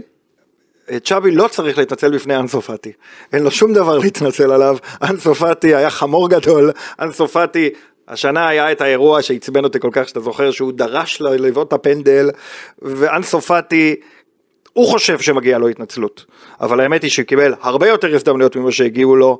אה, אה, זה שפאטי עזב את ברצלונה זה משקולת גדולה שירדה, זה מאפשר לברצלונה להמשיך הלאה בחיים שלהם, אולי יום אחד פאטי יחזור בוגר ואחר, סביר שלא, יכול להיות שכן, כי הוא כן מוכשר, אבל שום מילת התנצלות לא מגיעה לפאטי, למי כן מגיעה התנצלות? לפארן, שהילד בן 16 שיחק לפניו, זה היה קצת לא ראוי, תוקן, אפשר להמשיך הלאה. נדב, עשית פה הכנות לפני כשהתקלתי אותך עם ההתנצלות הזו. בדק בגוף. לא, אני, אני, זה לא יותר מדי, אבל אני אתנצל אה, ב- בשביל ז'או פליקס. אה, אני ביקרתי אותו, אני עדיין לא חושב שהוא הוכיח בשביל שנה שלמה, אבל אה, עכשיו אני הרבה יותר פתוח לרעיון ויותר אוהב את זה. אה, ואני חושב שאני לגמרי בעדו שיצליח בברסה, ולקראת הצום, ובאמת, לקראת ה... ואחרי השנה החדשה שהגיעה, אני חושב שברסה הביא לנו שני 5-0 ומהפך כזה, אז לא יכול לפתוח את זה יותר טוב. יפה, אז uh, אני לא הספקתי לחשוב על מישהו, אבל אני עוד אחשוב על משהו ואני אכתוב לכם בוואטסאפ. על מי אני חושב שאני צריך uh, להתנצל. Uh, זמן תודות. צוף אה, מאזיננו, אפשר להתנצל. אפשר- על אורך אפשר- הפודקאסט, למשל. נכון, יצא קצת יותר ארוך, אבל זה בגלל שהגעת ואתה לא היית הרבה זמן. יש לי גם היו שני משחקים בדרך. לא אמרתי חצי ממה שרציתי. כן, אז בסדר, מה בפודקאסט. הבא יהיה שעתיים וחצי, שעה ורבע זה מספיק. קרפל, נדב, יואב, תודה לכולם, תודה רבה. שוב לכם אה, שיהיה צום בבית. קל. צום קל, חתימה טובה, אה, ונשתמע אחרי המפגש נגד סביליה. ביי ביי. ביי.